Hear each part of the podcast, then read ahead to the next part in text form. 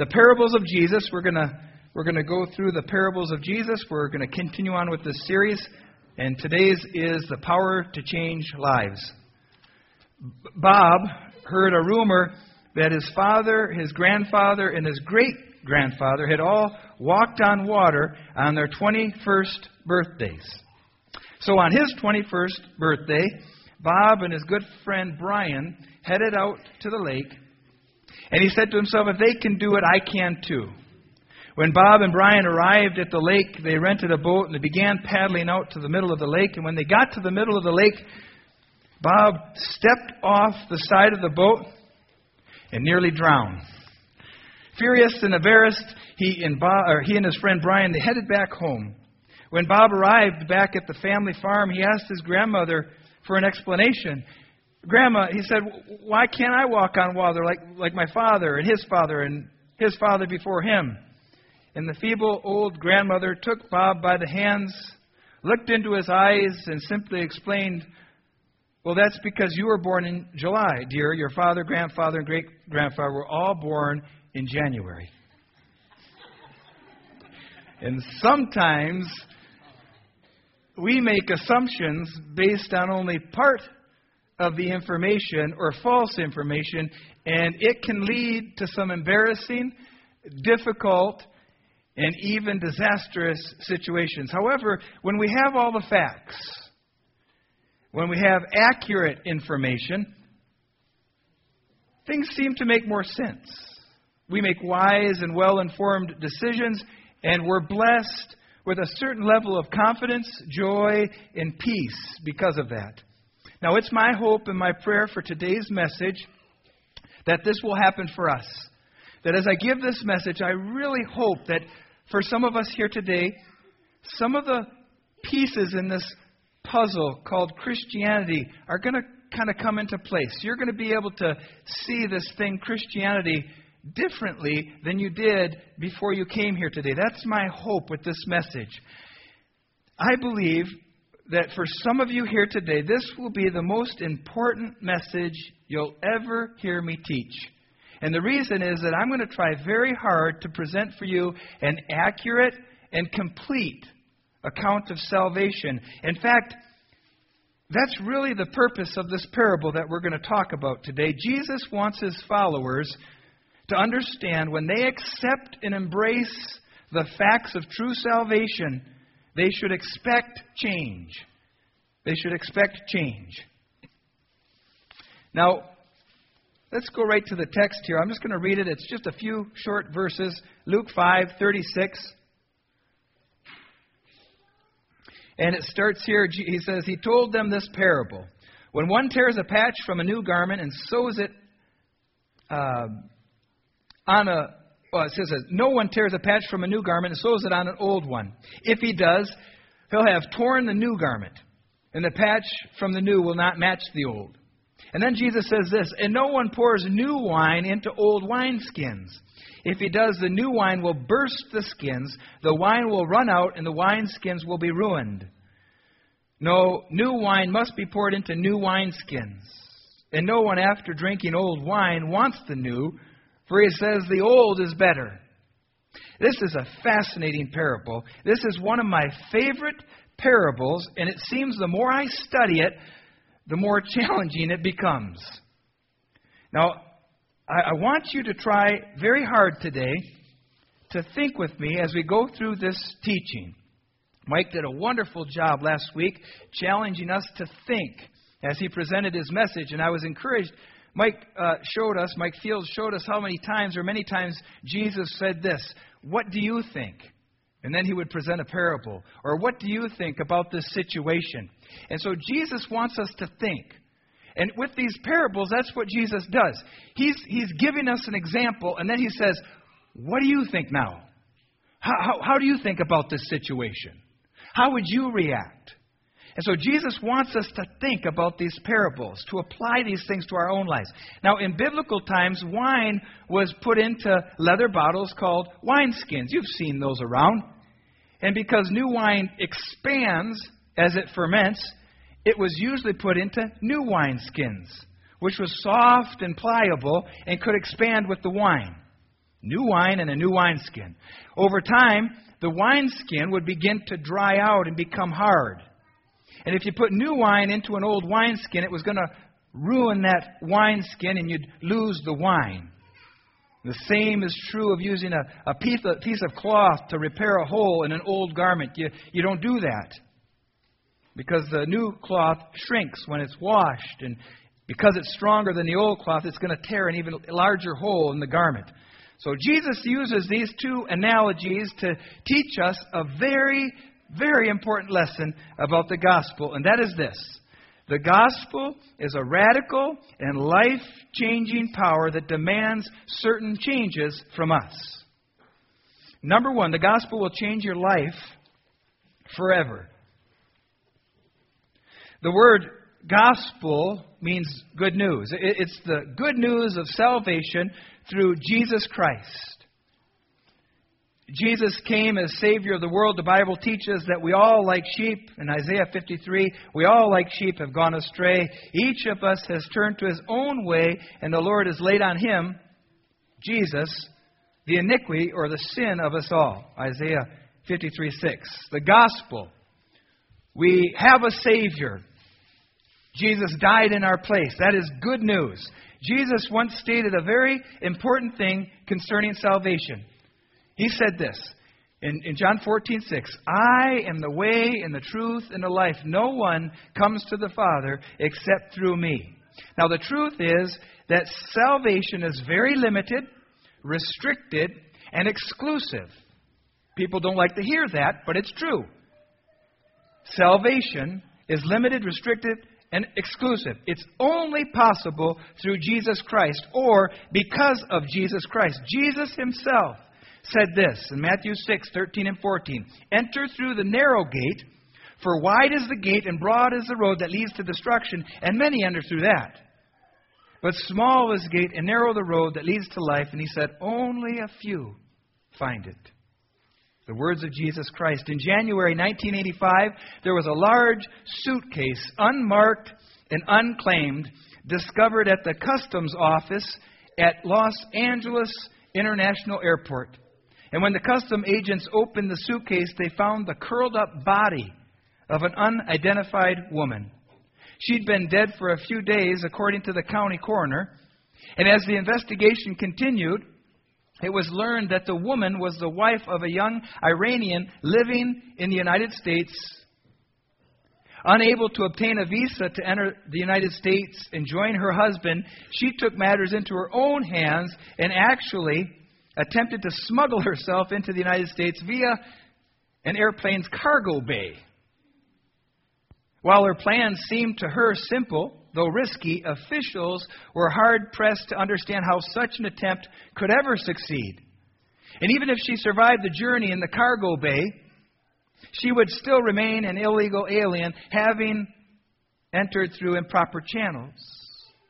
Now, much in the same way, some people, perhaps most people, believe that they can enter the kingdom of God on their own, since they've been reasonably good citizens or church attenders. But entry plans to enter heaven by our own design prove not only foolish, but fatal.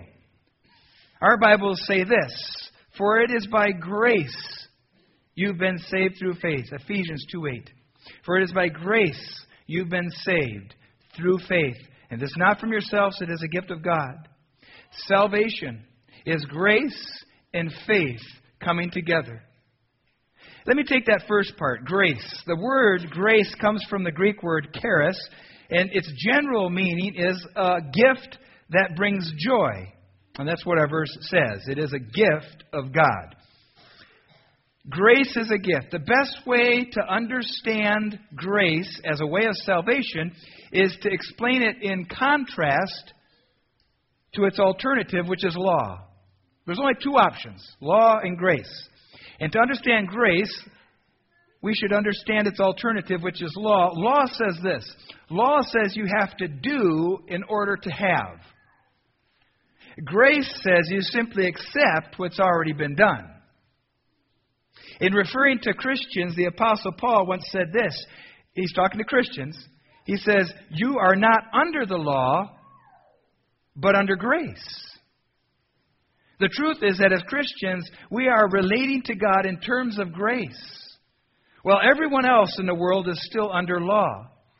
The difference between the two is summed up in Romans 6:23. It says, "For the wages of sin is death, but the gift of God is eternal life in Christ Jesus our, our Lord." And the key words here are wages and gift. Wages and gift. Those relating to God in terms of wages will eventually get what they've earned or deserve by their works during this earthly life. This is the law system. The only other option is to receive God's gift, which is grace. Now, most people that I share the gospel with believe that they're going to heaven because of what they can do or because of what they're doing. In other words, they believe that they're going to heaven because of their own efforts. I don't lie, they might say, or I don't steal. I try to treat others the way I would want to be treated. I go to church. And without realizing it, most people are trying to get to heaven under the system of law. I'm good enough. I can earn this. I can do it. And they don't realize that's. They fall under the law. If you're outside of grace, you're under the law. And most people think this way. That is, they're trying to do in order to have. That's what the law is. They think they can get to heaven because of what they do. The problem with this is that they can't. Plain and simple, you can't. And the reason is that the system of law operates according to the strict dictates of God's holiness. The required standard is perfection. Nobody can obtain that. And that's what makes religion religion. All religions promise something, whether it's nirvana, reincarnation, higher enlightenment, or eternal life. And with all religions, you have to either know enough or do enough in order to obtain what they promise. Every religion in the world. Only Christianity has grace. Only Christianity has grace. Only in Christianity is the promise of eternal life dependent upon something outside of man's efforts. In every religion other than Christianity, the promise of that religion is always contingent upon man's attempt to achieve or to earn what is offered. And this is what Jesus confronted over and over again in the lives of the Pharisees and the teachers of the law. And this is also the thrust of much of the Apostle Paul's teaching. And the reason this was such a big emphasis in Jesus' teaching and the Apostle Paul's teaching, the reason is because this was the normal Jewish way of thinking about salvation at the time. Our Bibles have a Jewish flavor to them. The culture's Jewish. And this is what the Jewish people knew. They knew the system of law, they were very familiar with it. Judaism was not unlike every other religion. It required certain things to be done, obedience to the law, in order to obtain what was promised. Now, listen to how Paul explains that this is wrong. In Galatians 2 15 and 16, he says, and he's talking again, listen to how he says this. We who are Jews by birth and not Gentile sinners know that a man is justified, not justified by observing the law, but by faith in Jesus Christ. So we too have put our faith in Jesus Christ, in Christ Jesus, that we may be justified by faith in Christ and not by observing the law. And then he says this because by observing the law, no one will be justified. It's impossible. You can't do it. Religion is man's attempt to get to God, while Christianity is God's attempt to get to man. See the difference? Grace. Grace. We don't need to study a whole bunch of other religions to be able to confront people who are Muslim or, or Buddhist or whatever they are. Just know grace. Just know grace in Christianity. That's, that's what we need to know. Because no other religion in the world has grace, only Christianity. Christianity is the only religion with grace. That is, it's the only means of salvation that does not depend on man's efforts alone to earn but rather God's love, mercy, and good favor upon man. Now, let me talk for a moment about the second part here in Ephesians 2 8 through faith. There's really two parts to salvation God's part and our part. God's part is making it possible by grace, our part is accepting God's grace by faith. Salvation is free in the sense that it's undeserved. However, it is not free in the sense that it is unconditional, that it does not require us to do something. There are conditions to salvation. We often hear people quickly say or quickly claim that um, salvation is a free gift because you can't earn it. However, salvation is still contingent upon doing certain things. Another way to look at this is that God's love and grace are unconditional. In other words, you don't have to do anything to get God to love you. You don't, you don't have to do anything to get God to extend His grace to you.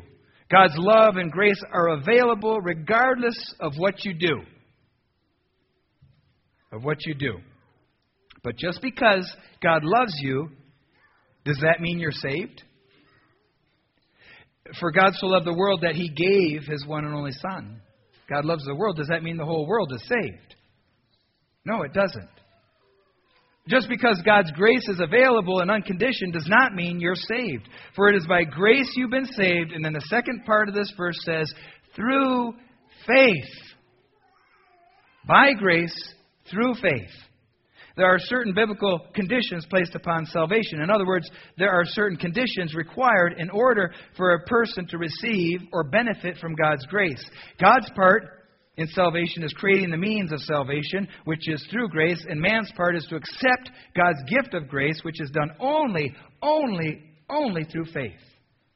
However, it's very important, once again, for us to remember that faith and belief are not the same thing. Faith is what we choose to do because of our belief. And this is why James says faith by itself, if it's not accompanied by actions or deeds, is, is, is, is dead. It's impossible. There's no, there's no such thing with faith without deeds. It, it does not exist.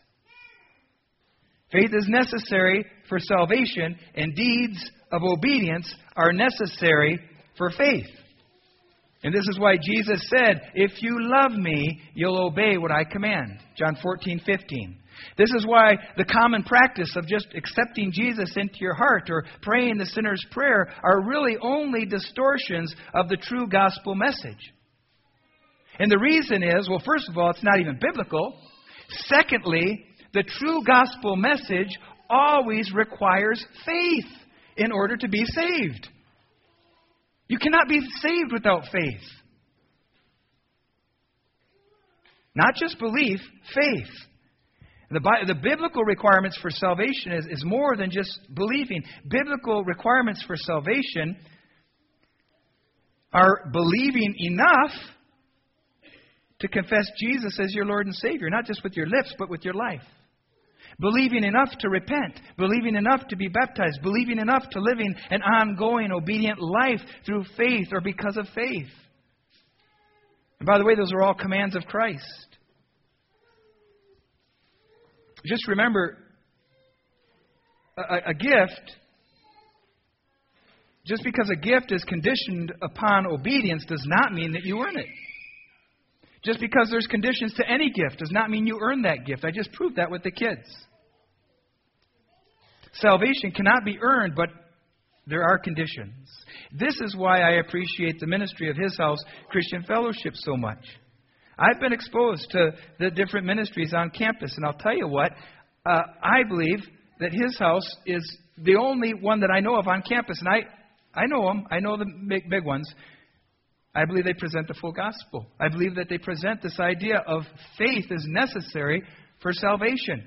Not just belief, but faith. There's conditions that have to be met for salvation. And I believe that ministry teaches that, and I really, it's, it's good. I, you know, I've been waiting for John, my son, to shoot his first deer before I, I, I told him he could have my, my rifle. It's a Ruger 243. It's, it's a beautiful rifle and has a beautiful scope on it. And the rifle is probably worth about a thousand dollars because it, it, it's, it's really nice. And I told my son, I said, you know, when you shoot your first deer, I'm going to give you this rifle. Well, He shot his first deer this year. they had the youth hunt. And so he now owns my beautiful rifle. I had to give him the rifle because I had made a deal with him. And he, he, he, he shot the deer, and so I gave him the rifle. Did, did John earn that rifle? Did he, did he earn it? Did he, does he deserve that rifle? See, he, he, doesn't, he didn't earn the rifle. He doesn't deserve that. It came from me as a gift, but he did make, meet the condition. Had one condition shoot your first deer. That's all it was. For him to receive that, he shot his first deer. See, here's what happens. To suggest that he earned that rifle only cheapens the value of the gift. In this case, a rifle. In God's case, grace. To suggest he earned, uh, you know, that gift shows a lack of appreciation for the gift. That he could somehow earn the gift because he shot his first deer, it must not be much of a rifle. It's not based on him earning it. It was a gift from me. There was only one condition shoot your first deer and it's yours. He didn't earn it in the sense that he deserves it. You may say, well, he met the condition. That's different. I guess you could say, yeah, he earned it because he met the condition. But that's not what I'm talking about. He just met the condition. He doesn't deserve that rifle, it's, it's a gift. So we offer conditional gifts all the time birthdays, anniversaries, baby showers, graduations. We give gifts contingent upon the receiver doing something all the time. We do this all the time.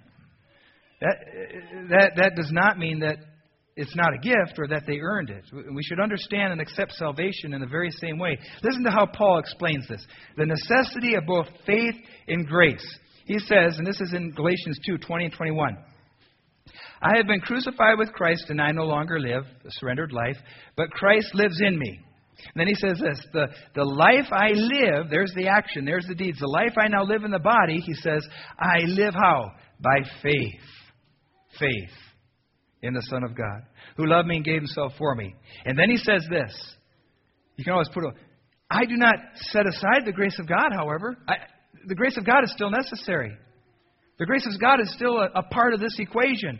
So he makes his readers understand. Now remember, Jewish readers, they're, they're okay with this idea of obedience, and, but he's saying, no, wait, wait, I, I don't set aside the grace of God. For if righteousness could be gained through the law, Christ died for nothing. So faith and grace come into so our salvation is dependent on faith. An obedient life, a surrender life, or a changed life are necessary marks of any true Christian.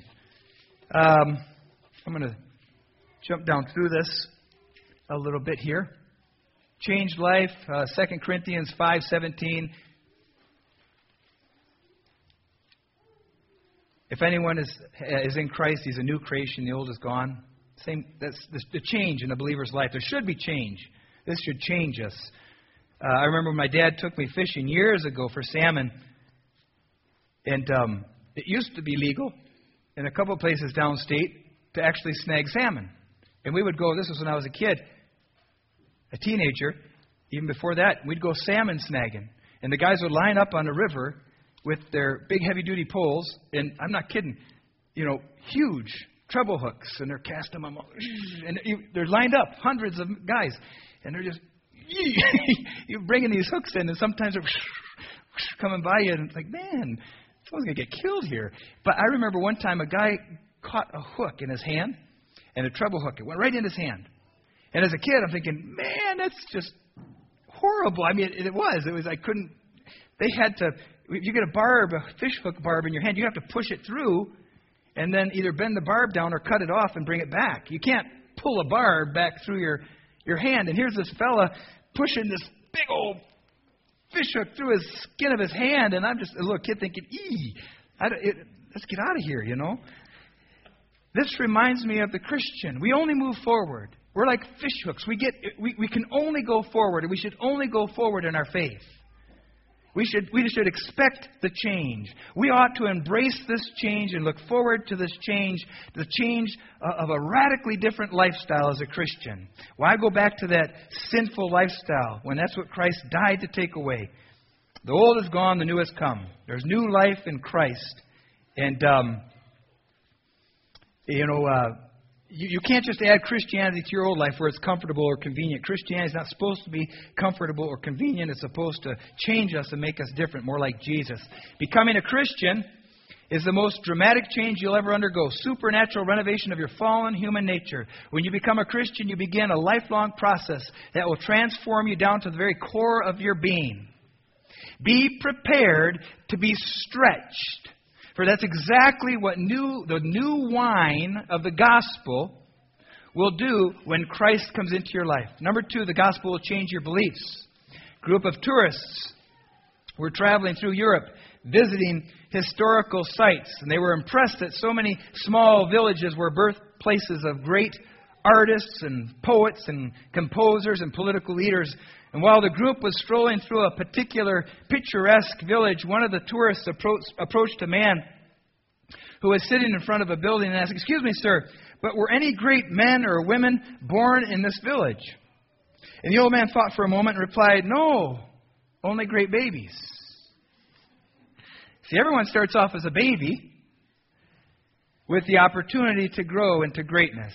And this is not only true of the world, but also in the kingdom of God. When we become Christians, we're born again as babies in Christ, but we have to grow. And Paul wrote this.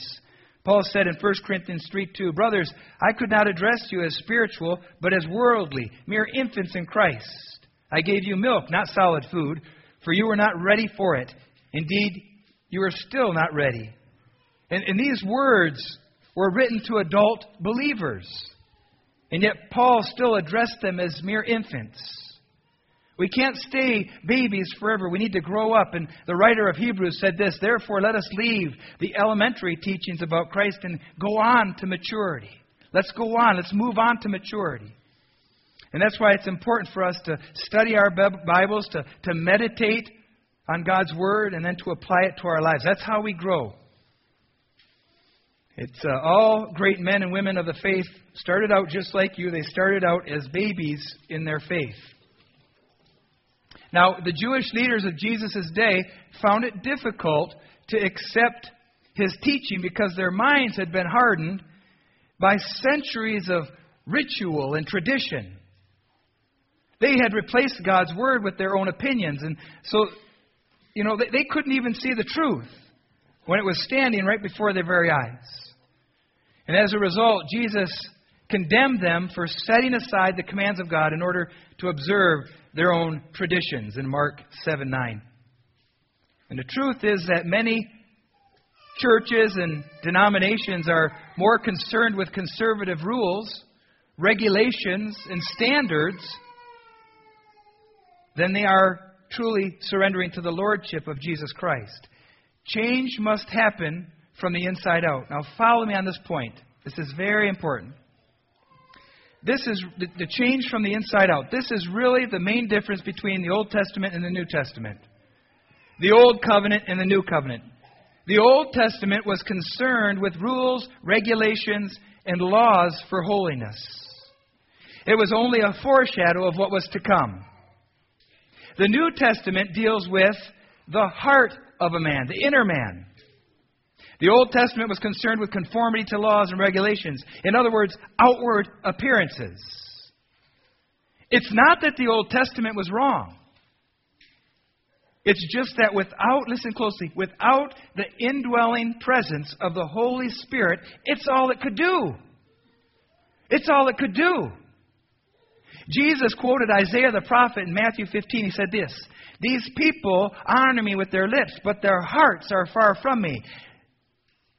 They worship me in vain. Their teachings are but rules taught by men. And then Jesus goes on to say this For out of the heart come evil thoughts, murder, adultery, sexual immorality, immorality, theft, false testimony, slander. These are what make a man unclean. But eating with unwashed hands, that doesn't make him unclean. See, the Pharisees and the teachers of the law were all concerned because Jesus and his disciples had broke the tradition of ceremonially washing their hands before eating. They didn't do it. And they got all upset. They, hang on a second, you're breaking the law. And Jesus is saying, that's not what makes a man righteous. All the Pharisees could see before them was rules to be followed in order to obtain righteousness, when the very Prince of righteousness was standing right before them. The writer of Hebrews explains all of this very clearly when he quotes the prophet Jeremiah. I'll read from Hebrews. Hebrews chapter 8, 8 through 13. It says this The time is coming, declares the Lord, when I will make a new covenant with the house of Israel and with the house of Judah. It will not be like the covenant I made with their forefathers when I took them by the hand to lead them out of Egypt, because they did not remain faithful to my covenant, and I turned away from them, declares the Lord. And he says this This is the covenant I will make with the house of Israel after that time, declares the Lord. I will put my laws in their minds and I will write them on their hearts. It will, I will be their God, and they will be my people. Listen to this. No longer will a man teach his neighbor or a, a man his brother, saying, I know the Lord, but they will all know me, from least of them to the greatest. How could that possibly be? Through the power of the indwelling presence of the Holy Spirit. That's how. That's how. For I will forgive their wickedness, I will remember their sins no more. And then he says this by calling this new this covenant new, he has made the first one obsolete. And what is obsolete and aging will soon disappear. And praise God it did, because as Paul says in Romans 3:20, therefore no one will be declared righteous in his sight by observing the law. Rather, through the law we only become conscious of sin. That's what the law does. That's the purpose of the law, to point out our need for a Savior. The purpose of the law is to declare us guilty so that we go to the Savior. We see our need for a Savior. Isn't that beautiful? We still need a Savior, Jesus Christ. We still need interchange. We still need new hearts. Remember, change must happen from the inside out. It's only possible with God's power, the power of the Holy Spirit working from within the life of a Christian. The indwelling presence is, was not available in the Old Testament. And it's sad, but most people who miss heaven miss it by 18 inches. And that's the distance from here to here, their head to their heart. They're stuck in the Old Testament system of law. That's the only way they can think of this. Oh, I'm good enough. I'll, I'll go to church. I won't lie or steal. That'll get me there. I have to do in order to have. Now, why do I share all about this for traditions and regulations and standards, all these things? Why, why am I talking about this today? Because for many people, those things are a trap. They lure us in and they capture our hearts. And that's why Apostle Paul warned us, in, and he says in Colossians 2.8, he says, See to it that no one takes you captive through hollow and deceptive philosophies which depend on human tradition and basic principles of this world rather than on Christ. Traditions, rules, and regulations can become a tremendous hurdle. They can become a tremendous barrier that separates us from true freedom in Christ and ultimately true and lasting and refreshing change from within. Peter recorded in Acts chapter 3 saying this Repent then and turn to God so that your sins may be wiped out. And he says this, and that times of refreshing may come from the Lord. Some of us here this very day may need to repent and truly turn away from religion with all of its regulations, rules, and humbly turn to God, accept Jesus, only Jesus, in genuine repentance. And I have a feeling that some of us here have been just going through the motions of religianity or churchianity without truly turning and trusting Jesus Christ alone for salvation. And we need to drop all that stuff and turn to Jesus in faith, true faith, and surrender our hearts to Him.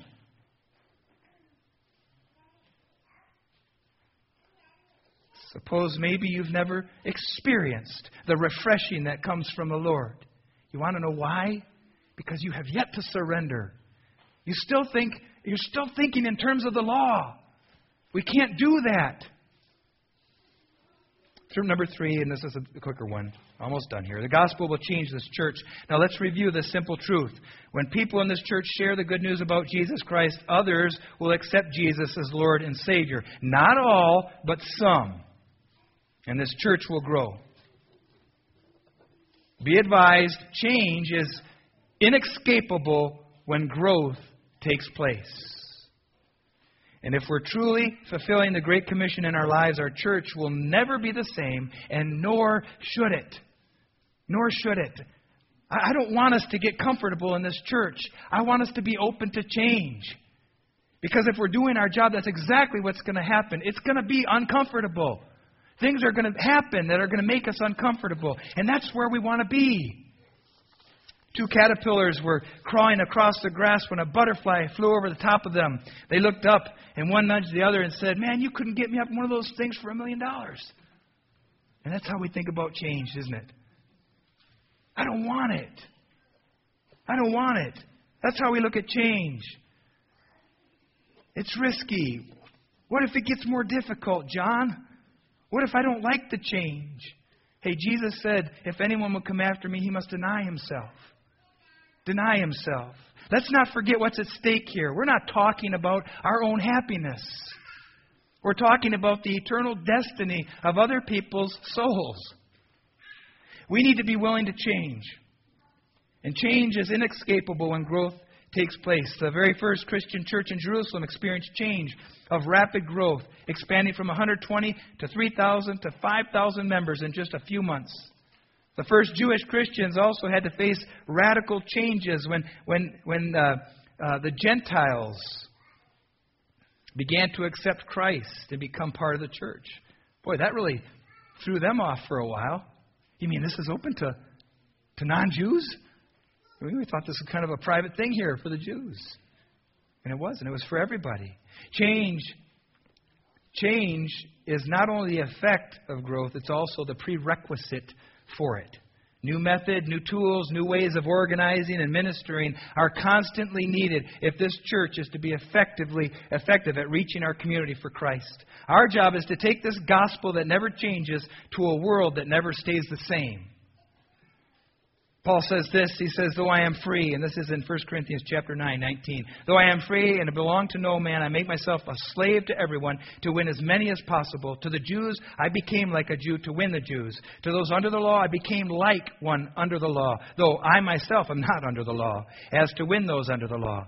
To those not having the law, I became like one not having the law. Though I am not free from I am though I am free, I am not free from God's law, but under Christ's law so as to win those not having the law.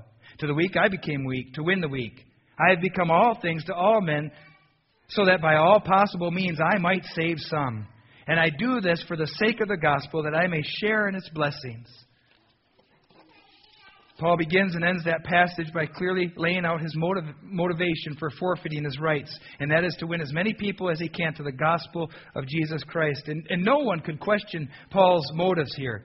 He was willing to give up whatever rights he had in order to win the world to Jesus Christ. And because of that, it was a priority in his life. He was passionate about it. So, my question for us is are we? Are we passionate about this? Like Paul was? Are we so passionate about sharing the gospel that we're willing to forfeit some of our rights? I'm afraid we're not. I'm afraid I'm not. There's, there's times when I'm not. I'll, I'll be honest. I'll, I'll be first to admit that. And I hang on to my rights in a selfish way. And and and the whole time, people are dying.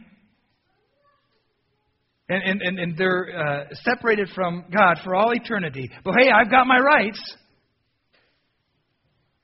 Boy, I'm convinced that when it comes to evangelism, how committed we really are to reaching other people is revealed by how willing we are to give up our rights, and especially our right to comfort. And you see, if we're as committed as the Apostle Paul was to reaching people for Jesus Christ, we will have made it a priority. We won't have a problem giving up our right to comfort. In fact, you know what's going to happen? We're going to count it a privilege. We're going to start to look forward to it just like the Apostle Paul. Jesus is interesting as Jesus wraps this parable up.